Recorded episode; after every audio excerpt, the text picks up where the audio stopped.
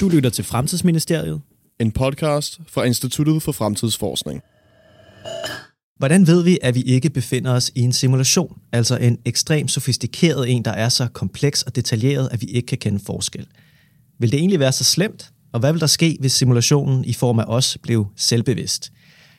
Det er den slags tankespænd, der har optaget både bevidsthedsfilosofer og science fiction forfattere i århundreder, og vi har fået en på besøg i dag, en uh, science fiction forfatter. Altså velkommen til dig, Viggo Bjerring. Tusind tak. Og Viggo har en ny bog ude, øh, lige faktisk dagen efter vi optager det her, kommer den ud. Den hedder Hjertets Geometri, og er en efterfølger til Verdenshjertet fra 2021, som blandt andet blev nomineret til Weekendavisens øh, litteraturpris. Vi skal snakke lidt om begge to, både den aktuelle toer, men altså også etteren, fordi det ligesom er her, den verden, som toeren udspiller sig i, øh, bliver konstrueret. Vi skal tale om, hvor fremtidsforskning og filosofi og science fiction mødes, både i relativt set mere jordnære spørgsmål omkring øh, fremtidens velfærdssamfund, fremtidens arbejdsmarked, øh, men også i mere vidtløftige abstrakte scenarier, herunder altså simulationsideen. Mit navn er Kasper Skovgaard Petersen, og her ved siden af mig har jeg August Liljenberg. Hej.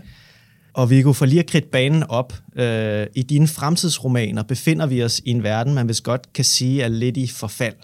Det er måske ikke helt en dystopi, det vender vi tilbage til, men det er i hvert fald ikke en super spændende fremtid. Ikke for vores hovedperson mm. øh, i hvert fald. Det er ikke sådan en cool neuromancer, neonagtig øh, øh, verden, men sådan lidt grå, formynderisk og fremmedgørende teknokapitalisme, du skildrer, hvor din hovedperson lever en kedelig og isoleret tilværelse. Mm.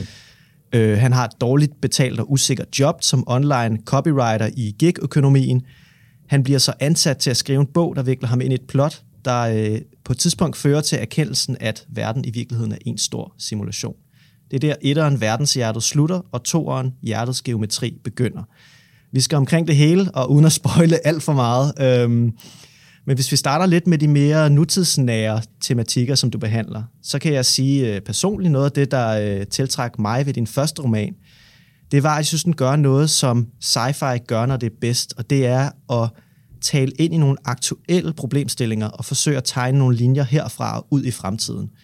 Det er i virkeligheden lidt det samme, vil du ikke sige det, August, som vi prøver at lave her Egentlig, på Instituttet for Fremtidsforskning, ja. men lidt på en anden måde, måske mere analytisk og mindre livligt i fortælleformen, når vi for eksempel laver scenarier for fremtiden og andet. Men man kan sige, at dengang du skrev Verdenshjertet, der var det måske, uden du kunne vide det, den meget nære fremtid, du skildrede. I hvert fald så øh, handler bogen jo om teknologiens påvirkning af menneskelig arbejde, blandt andet.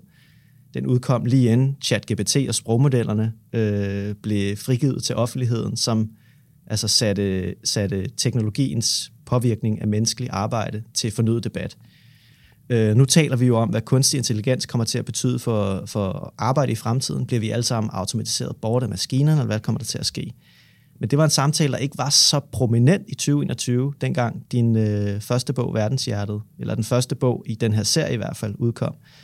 Øhm, så for lige at starte her, kan du ikke øh, sætte nogle ord på, hvad det er for en verden, du skildrer, og måske også på, hvordan vores verden sidenhen har udviklet sig, og måske endda indhentet fiktionen, siden du skrev Verdenshjertet? Jo, meget gerne. Øhm, altså, Verdenshjertet foregår i en, i en nær fremtidsverden. Øh, udefineret tidspunkt, men sådan cirka 10, 12, 14 år ude i fremtiden-agtigt. Så det er, det er en relativt genkendelig verden på mange måder, men der er ligesom speedet op for nogle processer, vi allerede kender nu. Øhm, prekarisering af arbejdsmarkedet, kunstig intelligens, øh, et velfærdssamfund i, i opløsning, og ikke mindst øh, det her med øh, kunst og litteratur skabt af kunstig intelligens. Mm. Og da den så udkom i 2021, som du siger, øh, var det ikke et fænomen, der var øh, bredt kendt i offentligheden i hvert fald, at, at det ligesom var et realistisk scenarie nu og her. Det mente de færreste. Det kunne jeg konstatere, da bogen udkom, hvor der var rigtig mange, der sagde til mig, når jeg var ude og læse op og så videre, folk, der havde læst bogen. Der var mange, der mente, at, øh, at jeg var meget øh, offensiv mm. i mine fremskrivninger. Kan det her virkelig ske om 10 år? Forestiller du dig virkelig, at en kunstig intelligens kan frembringe en bog og så videre og så videre? Så det var folk generelt ret afvisende overfor, synes jeg var sådan offensiv i fremskrivningerne. Men så kom ChatGPT så øh, halvandet års tid senere og blev kendt af, af Gud at være mand. og da jeg så, jeg så fik bogen lidt en, en revival, kan man sige, at da jeg så igen var ude og, og, og tale om den og læse op fra den, så mente folk nu generelt omvendt, at jeg var lidt for defensiv, forsigtig i mine ja, fremskrivninger. I told you so. Præcis. ja. Det må være drømmescenariet for en science fiction forfatter, ikke? Jo, det kan man da godt sige. Fedt, og øh, du er gået med til at læse lidt op i dag, øh, øh, Viggo. Lad os starte med en passage fra øh, etteren Verdenshjertet, som altså skildrer det her øh, samfund og det her arbejdsliv. Ja, jeg læser simpelthen bare op fra den første side af bogen, så man behøver ikke vide noget i forvejen. Det kildede på øret. Jeg viftede med hånden, og fluen summede et par gange rundt over bordet, før den satte sig på væggen. Her hang den og vippede fra side til side på en flosset tapetsnip. Spiste af det klister, der sad i små gule bobler på tapetets bagside. Det blev svært at sætte et rent slag ind, og hvorfor også nægte døgnfluen dens døgn. Klokken var 02.07, og jeg åbnede browseren og gik på easyjobs.com.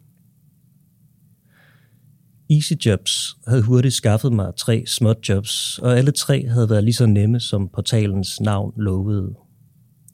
Først var der et opstartsfirma, som skulle have korrekturlæst deres pressemeddelelse, før deres hjemmeside sprang i luften, hvilket jeg rettede til gik i luften. Min anden opgave kom fra en 27-årig influencer. Han appellerede ikke mere til de unge og ville være klummeskribent i stedet, men havde svært ved at skrive sammenhængende sætninger. Hans tekster var en blanding af nykristendom og økokapitalisme, der fremstod unik og rummede flere af de mest efterspurgte meninger. Den tredje opgave var nogle forretningsdokumenter, hvor jeg satte en håndfuld kommaer og fjernede en enkelt genitiv apostrof. Via min profil på EasyJobs sendte jeg dokumenterne retur. En uges tid senere gik der 500 eller et par tusinde kroner ind på min konto. Min rating på EasyJobs steg fra neutral til troværdig plus. Det var hvad en kandidatgrad i litteratur rakte til, men så langt ville det kun række få år endnu. Snart var korrekturlæsere også overflødige i Danmark. Forsinkelsen var kun et udslag af sprogområdets og dermed markedets størrelse. Ligesom taxachaufføren og bøfvenneren på burgerbaren ville den menneskelige korrekturlæser blive værdiløs og ubrugelig.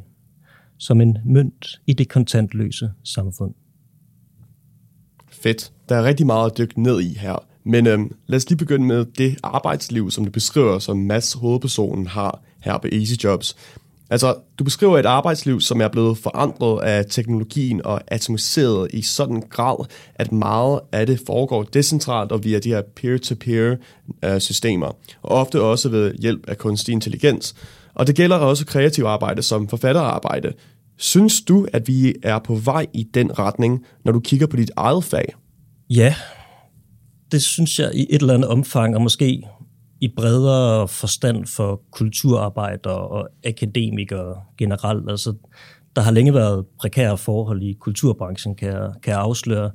Øhm, men jeg forestiller mig, at det kun bliver værre og værre, også i en fremtidig global kapitalisme. Øhm, og det handler for mig også rigtig meget om ulighed, også om global ulighed. Øhm, et rigtig godt eksempel på, på den her problemstilling er en, en rigtig fin reportage, der var i Weekendavisen for et års tid siden, øhm, hvor der var en meget, en meget lang øh, reportage fra Kenya, mener jeg det var, hvor øhm, journalisten havde talt med en, en yngre kenianer, der sad og skrev opgaver, øh, akademiske opgaver for øh, unge mennesker i øh, London og New York fra de mest øh, prestigiøse universiteter, Oxford og Harvard, men også fra Københavns Universitet.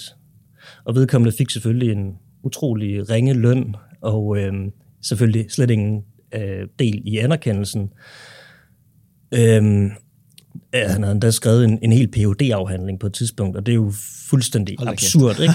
altså uden at, få, uden, at, uden at komme videre i systemet, ja. uden at stige i graderne, mens der er nogen forkælede, dogne unge mennesker i den, den vestlige hvide del af verden, der sidder og lukrerer på hans arbejde. Det synes, mm. altså for mig var han sådan en, en real-life øh, Mads Arvesen, ja. som hovedperson i min roman hedder.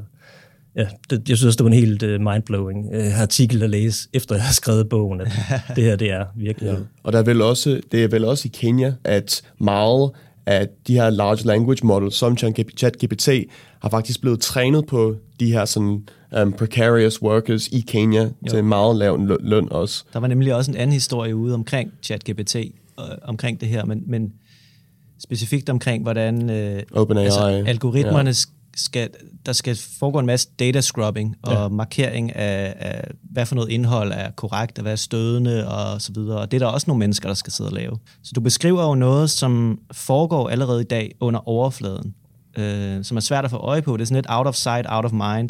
Men du bringer det så op til overfladen her ved at, at, at sige, din forfatter Mads, at din, din hovedperson Mads, han er faktisk sådan en af de her prekære øh, teknologiarbejdere, ikke? Ja, altså det, jeg havde lyst til, og det man jo virkelig kan gøre i skønlitteraturen, det er at skildre det her indenfra i, i sådan en førstepersons fortæller, og skildre, hvordan det virker øh, på, på, på sjælen, for hvis man nu skal blive øh, højstemt. Ikke? Øhm, fordi altså, den, den måde, det påvirker ham på psykisk, altså man får et, et svagt indtryk af det i det, jeg læste op før. Men det er jo blandt andet, at han kommer til at sidde og arbejde på nogle mærkelige tidspunkter om natten, fordi det der de danske firmaer i, øh, i Kina og USA, de gerne vil have ordnet hurtigt, det der arbejde er, og sådan så i kamp med en masse andre. Han, han, han skal hele tiden sidde og være øh, online og klikke refresh på, på siden for at være den første til at få det her lille bitte skodjob. Og så lever han jo øh, fra dag til dag. Det er sådan en meget nervøs og urolig tilværelse. Øhm, ja, fordi når man så er en del af det her prekariat, så kan man hele tiden blive skiftet ud, fordi der er så mange andre, der byder sig til og samtidig bliver han, han bliver hele tiden rated og vurderet af sin arbejdsgiver. Øhm, han kan ikke tillade sig for lange pauser, og vi kender det også fra sådan øh, blue collar, øh, fra, det, fra det manuelle arbejde, ikke med de her voldbud, der cykler rundt. Øhm, men jeg synes, det her det var, det var, det var vigtigt og, og godt at vise netop sådan en litterær form, fordi vi, vi skal se en, en udbytning, der, der er flyttet ind i sjælen, som mm. virker indenfra. Øhm, og hvordan man netop også, som du siger, der er en, der er en sådan atomisering. Øh, han er meget ensom og isoleret, og det handler romanen også rigtig meget om. Ja, og i den passage, så beskriver du også en økokapitalistisk fremtid. Kan du ikke lige sætte nogle ord på det? Jo, øhm, altså økokapitalisme, det, det, det lyder måske som en begrebslig selvmodsigelse, øh, et oxymoron, om man vil. Øhm, men altså det, det romanen sådan i store træk forestiller sig, og det er ikke fordi den går langt ind i en skildring af en klimakrise, det er ikke sådan, det er ikke sådan der dens fokus ligger, det ligger langt mere på, ja, på kunstig intelligens og ulighed og de her dagsordner, men man bliver selvfølgelig nødt til at have, have forholde sig et eller andet sted til klimakrisen og have det med som et baggrundstæppe, kan man måske sige. Øhm, og der er det, øh, romanen forestiller sig, eller romanerne, øhm, jamen det er, at vi i den rige del af verden, slipper for de værste konsekvenser af klimakrisen. Øhm, og at vi i sidste ende måske står med et sådan halsmadret økosystem og en forværret ulighedskrise, og at de globale, det, eller de, de nederste sådan globale set, og måske internt i de vestlige lande, at det er dem, der kommer til at betale prisen øh, endnu en gang, har man lyst til at tilføje. Ikke? Men, men det er ikke sådan, at, at man i Danmark, hvor det meste af romanen foregår, for alvor mærker klimakrisen, men der bliver refereret til nogle øh, ørkendannelser i Sydeuropa og oversvømmelser i Centraleuropa, og det er jo sådan ting, det sidste i hvert fald noget, vi allerede kender til, men det er ligesom eskaleret, mm. øh, forestiller den sig.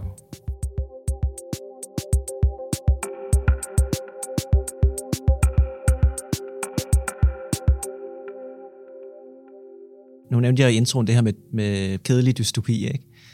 Fordi det, du skildrer jo dystopiske tilstande, men, men, men ikke, det er ikke en verden, der er gået ud med et brag, vel? Altså, vi har, jeg kan vel godt sige, August, vi har en ongoing samtale på instituttet omkring dystopier, ikke? Ja, og altså, det er klart.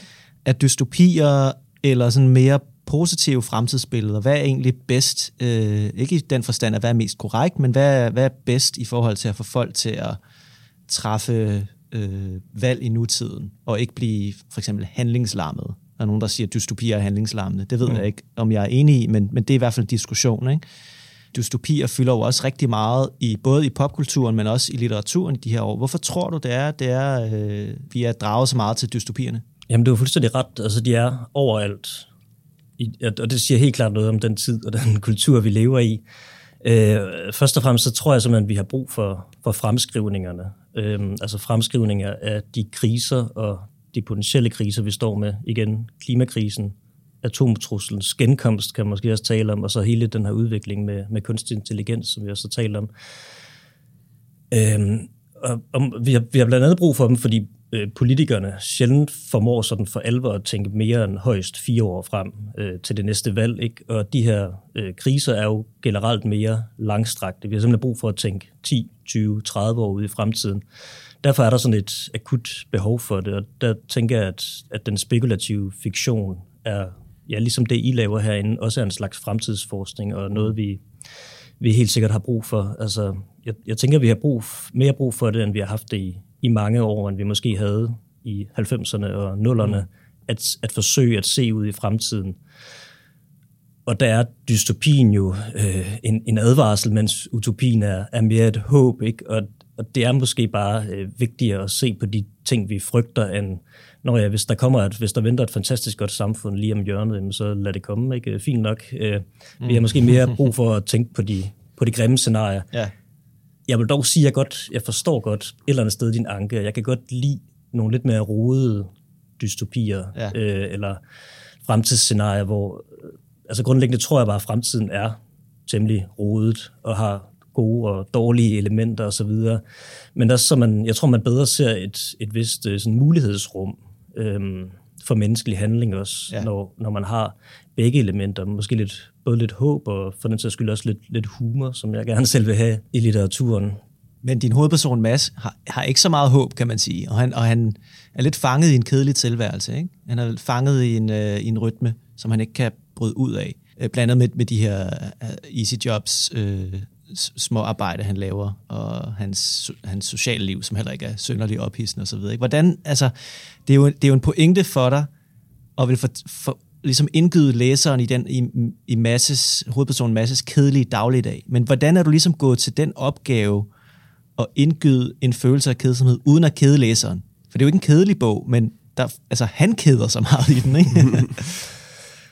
det, er, det er et rigtig godt spørgsmål. Altså, det har været meget sådan... Øh magtpålæggende for mig, at, at læseren, også i, i formen og i skriften, og igen, det er jo noget, man kan gøre i skønlitteratur, øhm, at man mærker den her stillstand, som han pludselig står i, når verden er størknet, og den kedsomhed, der faktisk også opstår. Og øhm, jamen, jeg vil egentlig gerne løbe den risiko, at, at læseren keder sig lidt, og og måske endda stener, og, og, og sådan i, i perioder i begyndelsen af bogen, ikke? netop sammen med hovedkarakteren, så man mærker den her og Nu taler vi om, om, faktisk om hjertets geometri, toeren. Nu taler vi om toeren, ja. fordi etteren er sådan relativt øh, handlingsmættet og ramachan-agtig øh, i perioder endda. Øhm, men toeren starter, eller begynder med et, et, sådan, et meget langt kapitel 2, der hedder Stilstanden, og stillestand skal vi også lige nævne, det er jo altså en fysisk stillestand også. Verden er størknet, fordi at simulationen er blevet selvbevidst i form af blandt andre mass.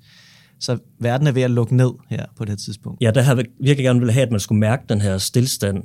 Også måske i modsætning til mange øhm, ja, Hollywood-film især, men også meget litteratur, hvor man sådan, i virkeligheden så klipper man jo ofte tiden ud, og netop følelsen af, af kedsomhed eller følelsen, den, eller sådan eftertanke, og et rum, hvor man lige får, får tid til både at tænke og, og mærke den her verden, det, det er tit væk i, i film, men også i, i bøger, og det, det kan godt irritere mig. Mm. Der har jeg så haft lyst til i det her lange kapitel, der hedder stillestand, at man virkelig skulle, skulle mærke stillestanden i, i skriften og formen. Man kan sige, dramaturgisk set, så vil det, vil det almindelige, eller det sikre valg, det vil så ligesom være, at at klippe de allermest øh, stenede scener ud. Fordi altså, han begynder jo fucking at sidde og læse bøger med i øh, apokalypsen, og ja. kigge ind i væggen og så videre. Øhm, så det, det, kunne man, det kunne man nemt have skåret ud, eller man kunne have introduceret en, et tidspres, en time lock i begyndelsen, meget mm. tidligt i romanen, så han ligesom bliver tvunget til, at nu skal der ske noget. Ikke? Men, men jeg har også gerne bare vil skildre den her ja, stillstand, og hovedpersonen, som er meget øh, stenet. Altså, jeg har også lyst til at, til at øh, ruske i ham og sige, kom du i gang, ja. eller et eller andet, ikke? og så samtidig også, øh, jeg tænker den her, altså, både stillstand og kedsomheden, det er også en, en, øh, en filosofisk grundstemning, en eksistentiel grundstemning, det er vigtigt at give plads til i litteraturen, og den giver også ligesom plads til ja, det her spekulative element, og i det her tilfælde så også til en eller anden form for forandring, der kommer indenfra hos hovedpersonen. Fordi der er jo faktisk, og der, der kommer håbet jo også ind, som du spurgte til før, der er jo en, en udvikling i ham. Det er også en form for eksistentiel dannelsesrejse. Han vokser jo med opgaven, øh, vildt sagt. Og, og senere i den nye bog i Hjertets Geometri, så går tempoet jo også øh, markant op, og mm. der er, sker alle mulige ting. Og, øh, ja, men det var vigtigt for mig at begynde i det her sådan, langsomme tempo, og så læseren mærker stillstanden på egen krop.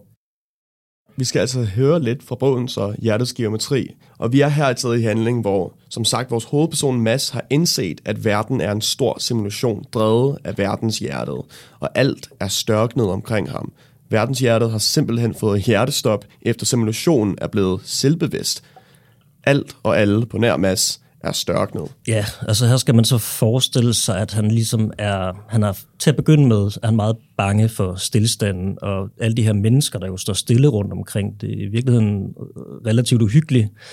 Uh, øh, han ved ikke, hvordan han skal forholde sig til dem. De er de en slags zombier? Er de stadig, mm. fungerer deres bevidsthed stadig inde i deres øh, størknede krop, og vil de gerne sættes fri, og hvem er de? Kan de overfalde ham lige pludselig? Han er, sådan, han er ret bange, så snart han går bare lige uden for lejligheden og skal ned og proviantere i kiosken, så tager han sin køkkenkniv med, fordi hvad kan der ske? Er der en lyd der? Og sådan, han har, han har lidt nøje på til at starte med, for at sige det på den måde den er han sådan begyndt at rive sig løs fra nu, efter den her lange første stillstandsperiode, og i den scene, jeg så læser op, der er han øh, gået op på taget af, af sin lejlighedsbygning øh, og står og ser ud over det størknede Amager, der hvor han bor.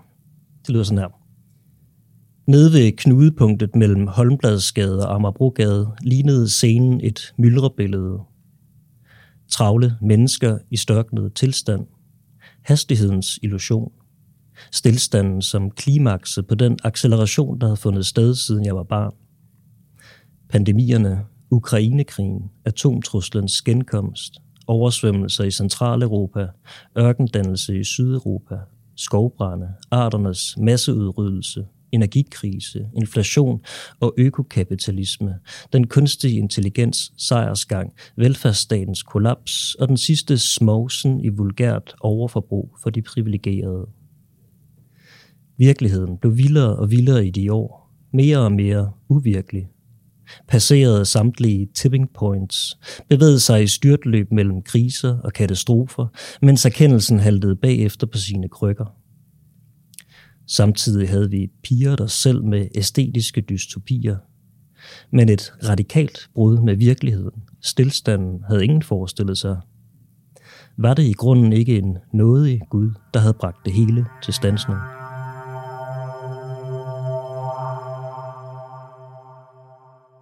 Da vi talte i telefon forleden, og tog lidt forspring på vores snak i dag, der sagde du noget, som jeg har faktisk tænkt over siden, det her med, at ja, verden er en simulation, men det behøver ikke nødvendigvis være sådan noget high concept uh, science fiction noget. Det kan godt være en idé, som har mange forskellige lag og niveauer i sig. Uh, du nævnte specifikt den her følelse af uvirkelighed, som du, som du siger uh, rigtig nok, synes jeg, karakterer vores, uh, vores tid i dag. Ikke? Man kan tage sådan noget som pandemien, som også blev nævnt i passagen, eller kunstig intelligens og deepfakes, eller den her store tiltrækning til sådan online konspirationsteorier, som vi oplever i de her år.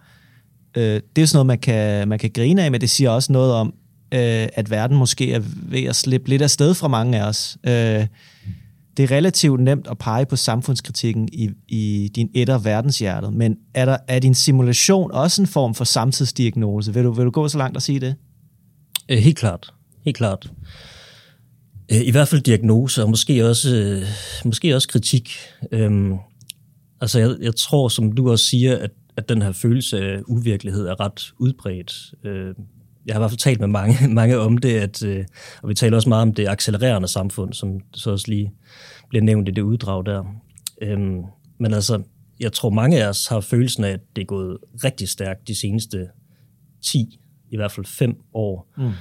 Og ja, igen, at vores erkendelse halter bagefter, som, som masser også tænker her, og vi er tæt på katastrofens rand.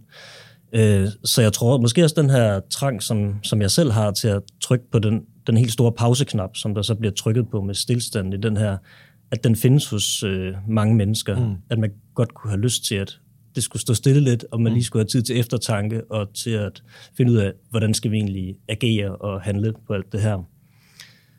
Øhm, og, og der tænker jeg måske også, at mange af de her øh, post-apokalyptiske fantasier, vi, vi ser øh, i store HBO-produktioner og The Last of Us og alt sådan noget der, at de i virkeligheden måske slet ikke er så øh, apokalyptiske endda, men at, eller så negative per definition, men at de også øh, rummer en længsel efter en anden og mere simpel verden. Øh, altså en verden tæt på de nære relationer, tæt på det næste måltid, øh, så måske frygter vi ikke kun, men længes os efter det, der kommer efter apokalypsen, en, en mere simpel verden, eller vi, vi savner den verden, og, og måske er det også en længsel efter en verden med, med mindre teknologi. Mm. Altså fordi i, i hjertets geometri her, der er alle, alle skærmene også gået i sort, øhm, og al teknologi er, er slukket. Øhm, så det er også en verden uden alle de her skærme, ikoner, repræsentationer, der jo også er en form for simulation. Mm. Vi tilbringer jo allerede en stor del, alle sammen, af vores hverdag i en art simulation. Og, og jeg tænker, at teknologien har, har altid skabt en stor afstand til verden, men nu der, lige nu er der i hvert fald, tror jeg, mange, der har følelsen af, at den afstand er blevet for stor, mm. og man gerne vil, vil tilbage og tættere på en eller anden øh, taktil, øh, sanselig, øh, nær realitet med, med nære relationer, øh, familie, venner osv., uden det her sådan, digitale lag, vi lægger ud over virkeligheden hele tiden. Og det her, ja, der er jo sådan noget reminiscenser af, af simulation på, på et lavere niveau allerede i vores hverdag, den mm. virkelighed, vi lever i i dag. Så det er ikke en enten-eller spørgsmål, det her med simulationen. Det er i virkeligheden en sliding scale. Ja, det tænker jeg. Det tænker jeg. Ja, det overrasker mig heller ikke, at nu til dags på, på, på internettet, når nogen har været online for meget, så siger man til den, should go touch grass, mm. right? og i, i, i romanen, så er det, at Mads, han har sådan fundet ud af, at der er, at der, så der er blevet sådan skabt en slags normalitetszone nogle gange omkring dem selv. Og at øhm, det første, han gør, altså det, som virkelig bringer ham glade, det er, at en bil lige, plus, lige pludselig rykker sig, når han rører ved den. Det er, at øhm, det, han, han kan dufte øh, græsset eller en blomst. Det er de her meget sådan, sanselige mm. ting i verden, som vi tager for givet i dag. Um, og det, det mindede mig bare om det, du sagde ved, at den her, måske vi har den her trængsel for en mere simpelt liv. Helt sikkert, og jeg tror også, det er derfor, jeg gerne vil dvæle i den tilstand, han er i starten, den situation, han er. Altså dels det der med, sådan, han går også hen og krammer et menneske meget hårdt på et tidspunkt, fortryder det så igen, fordi, uh, hvad hvis det smitter det her stillstand sådan noget. Mm. Øhm, men, men bare sådan glæden ved at genopleve de nære, sanselige ting, øh, naturen, som han med sin lille normalitetszone kan live en lille smule op på, på en eller anden måde, ligesom man kan få vand til at, til at flyde. Men jeg har måske også haft lyst til, at sådan, man skulle genopdage øh, også altså, han lever jo en ret øh, øh, crappy øh, tilværelse på mange måder. Han lever af, af, af bananer og havregryn og de ting, han lige kan få hen i kiosken, for han tør ikke gå længere væk. Men jeg tror, og det er der også de første, der har læst romanen, har også sagt, at, at det har givet dem lov til at genopdage, hvor mange øh, materielle goder og ting, vi egentlig omgiver os med, og hvor mange materielle ting, vi, vi tror, vi er afhængige af i hverdagen. Øhm, og der har jeg helt klart gerne vil, vil skrive sådan en, en dystopi eller postapokalypse, hvor man også sådan netop kommer tilbage til de der nære ting, og virkelig sanser dem igen og sætter verden i stå og gør den simpel og, og nær. Ja, og jeg, jeg tænker også, at altså selve simulationsteorien, den er, altså du krediterer blandt andet David Chalmers, men lige før jeg kommer til det spørgsmål, det, øhm, altså det krediteres også med en svensk filosof, som hedder Nick Bostrom, som fandt på simulationsteorien øh, fra, jeg tror det var omkring 2000, Ja, altså Nick Bostrøm også kæmpe inspiration, også til den sådan uh, mad scientist-figur, der, der er i, i verdenshjertet. Altså det er jo næsten det Nick Bostrøm foredrag, han holder. Mm. øhm, ja, og, og Nick Bostrøm, ja, som du siger, ikke, den der artikel fra starten af nullerne eller et eller andet, øh, lå måske ret stille et stykke tid, men lige pludselig så, så er Nick Bostrøm også overalt i populærkulturen, ja. og det synes jeg er ret sjovt og fascinerende. Så igen, det, det taler til et eller andet i tidsånden med alt det her simulationsteori, øh, fordi samtidig så er det jo, øh, både som Nick Bostrøm og øh, David Chalmers der påpeger, det er jo elgamle filosofiske idéer. Ja. Altså det går tilbage til i hvert fald 400-500 år før Kristus, og kinesisk ja. filosofi og græsk filosofi osv.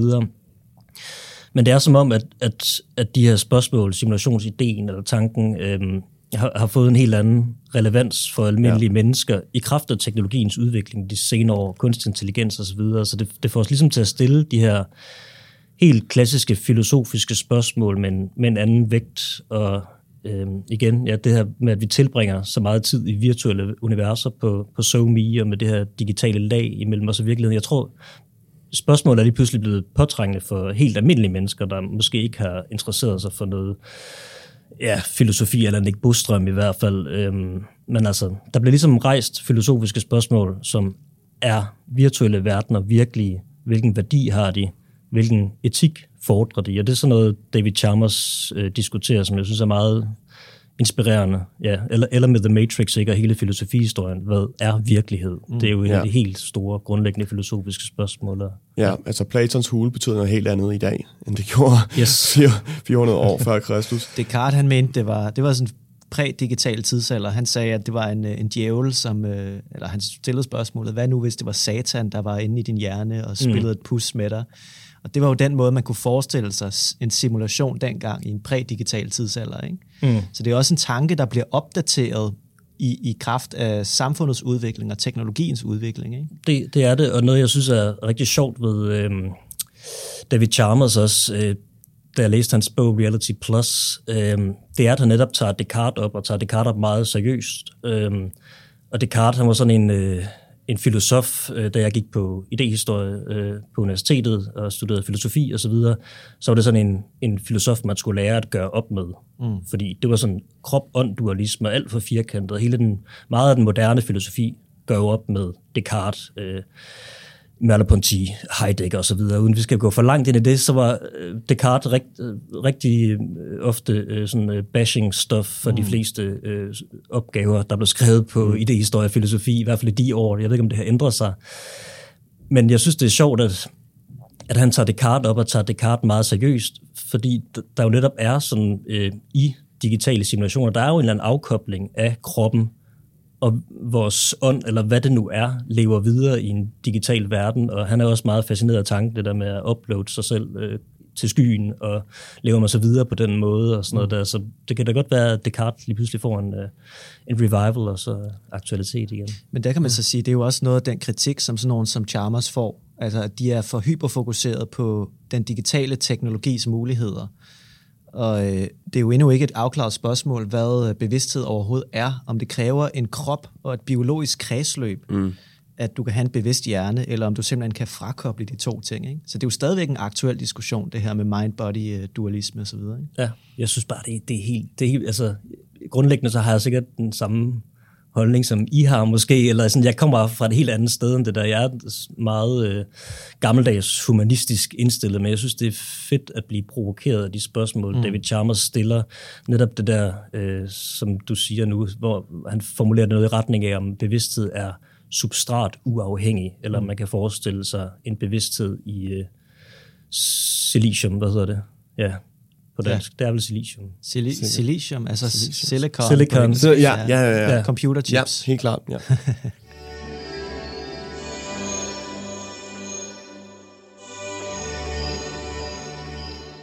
Men ja, hvis vi fokuserer lidt mere på David Chalmers og hans kontroversielle meninger i den her bog, Reality Plus, og hvordan de har sådan haft indflydelse på romanen.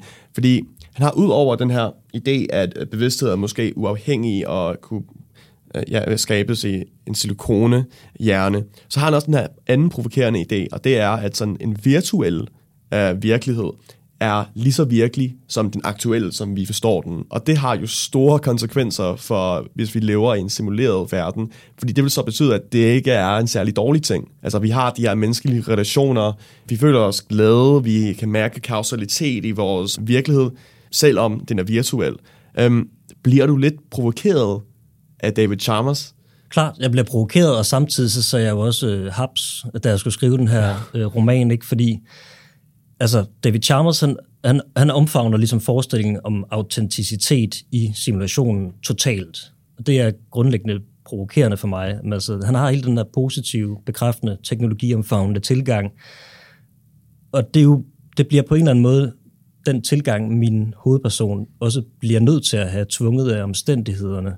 Fordi for ham er simulation jo så et faktum. Mm. Han er ligesom havnet i den her verden, hvor det er vilkåret, og han er, han er i sidste ende nødt til at omfavne det. Og der var jeg bare meget øh, ja, fascineret af det begreb, øh, David Chalmers har om simulationsrealisme. Det lyder også som et oxymoron, øh, som en selvmodsigelse i udgangspunktet. Hvad, hvordan kan en simulation være virkelig? Definerer vi ikke netop simulationer som noget, der er uvirkeligt osv.? Og, og hele det her begreb har jeg simpelthen flettet ind i romanen. Altså man kan jo stille det som et, som et tanke, tankeeksperiment, ikke? at hvis vi nu opdagede, at, altså som Mads her gør i min roman, hvis vi nu opdagede, at vi levede i en simulation, vil vi så egentlig opfatte simulationen som en illusion af den grund, som noget uvirkeligt, øh, som du siger, og partout som noget dårligt også. Øhm, om vi ikke i sidste ende kunne bringes til at se simulationen som vores verden og virkelighed, i hvert fald hvis der ikke er noget udenfor, hvis det er den virkelighed, der virker med kausalitet, som du siger, den virkelighed, som vi kender, hvis den er altomfattende, den her simulation. Øhm, og nu nævnte du Kasper The Matrix tidligere, der, der har nogle gange tænkt i besvarelsen af de her spørgsmål, at, at vi sikkert er meget præget af den film. Altså det er ligesom den store simulationsfilm. David Chalmers nævner den faktisk også, ikke? Han taler meget om den, ikke? Og, øh, men et eller andet sted, så går han i hvert fald, jeg kan ikke huske, om man eksplicit gør det, men i hvert fald implicit går han jo i rette med den.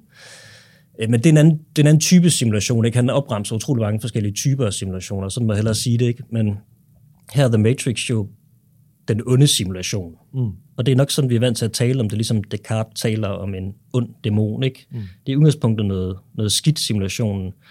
Men hvad, hvad nu i det tilfælde, i mit tankeeksperiment, som, som jeg nævnte før, ikke? Hvis, hvis der nu ikke er noget sandere og mere virkeligt øh, biologisk for eksempel udenfor, hvis nu simulationen er alt, der er, og hvis der ikke er noget tilgængeligt udenfor, vi ligesom skal leve i den her verden, og det er så der, han totalt omfavner den her forestilling om mm. autenticitet i simulation, og siger, at man godt kan leve det gode liv i en simulation. Og det, ja, det virker jo voldsomt provokerende. Så men han er Cypher fra The Matrix, som spiser den blå pille, spiser sin steak og er glad og tilfreds. det er han, i hvert fald i det tilfælde, hvor der ikke er sådan en, altså, i det her i det tilfælde, der, der har han jo så set Cypher, at, at, der er, at, at man bliver misbrugt som et menneskeligt batteri, og der er noget ja, udenfor ja. og så videre, så der findes der er et ekstra lag af kynisme der, kan man sige. Ja, Øhm, hvad, med, hvad, hvad vil du selv, Viggo? Vil du spise en blå pille, hvis du havde stået valget? Åh, oh, ja, hvad, hvad hvis man havde valget? Det, det er jo et virkelig godt spørgsmål. Jeg tror måske ikke, man ved det, før man står i nej, situationen. Nej. Altså, jeg, jeg tror, jeg har jo lyst til at sige, som den gamle filosofistuderende jeg er, den her sandhedssøgende, øh, den, den forestilling, vi alle sammen har som, om os selv, øh, som sikkert er skabt af alle de her fantastiske film, ikke? at i det tilfælde, jeg stod i den her situation, så vil jeg agere som en held, og så videre. Og det, det er et godt spørgsmål, og det, det er faktisk også noget, det jeg leger med i den nye øh, roman Hjertets Geometri, ikke? hvor han hovedpersonen øh, diskuterer nogle af de her øh, fantasier og forestillinger, vi har fra Hollywood om os selv i den her totale katastrofetilstand. Altså noget, der irriterer mig ved rigtig mange øh, hvad hedder det, postapokalyptiske film, det er, at hovedpersonerne ofte, som er helt almindelige mennesker, som man skal kunne identificere sig med osv., begynder at øh, agere som sindssygt handlekraftige mm. og begavede mennesker for date, og skyder løs til højre og venstre og løser problemerne osv., hvor jeg tror, de fleste, der ender i ja, sådan The Last of Us-scenariet, eller i det scenarie, min hovedperson ender i, vil bare starte med at ligge og ralle på sofaen i angst. Det vil være altså, non-playable characters, som ja, du også øh, påpeger, at, at masse i romanen er, ikke? Ja. Øh, som jo både er frustrerende, men også forståeligt, når man læser med. Altså, hvorfor gør han ikke noget? Jeg tænker, det er den naturlige øh, psykologiske reaktion. Ja, godt. Øh, skal, vi ikke, skal vi ikke slutte her? Øh, vi skal, lige, vi skal lige huske at høre, om der kommer en træer. Godt spørgsmål. Altså, øhm, måske. jeg sidder og skriver på noget andet lige nu, men, okay, okay. men øh, jeg, jeg tager der noter, hvis jeg nu fik lyst til, til det en dag. Godt. Og bogen hedder som sagt Hjertets Geometri, og er ude nu, når podcasten mm-hmm. her kommer ud. Viggo, tusind tak, fordi du kom og gæstede programmet. Det var en fornøjelse. Tusind tak for invitationen. Det var så hyggeligt.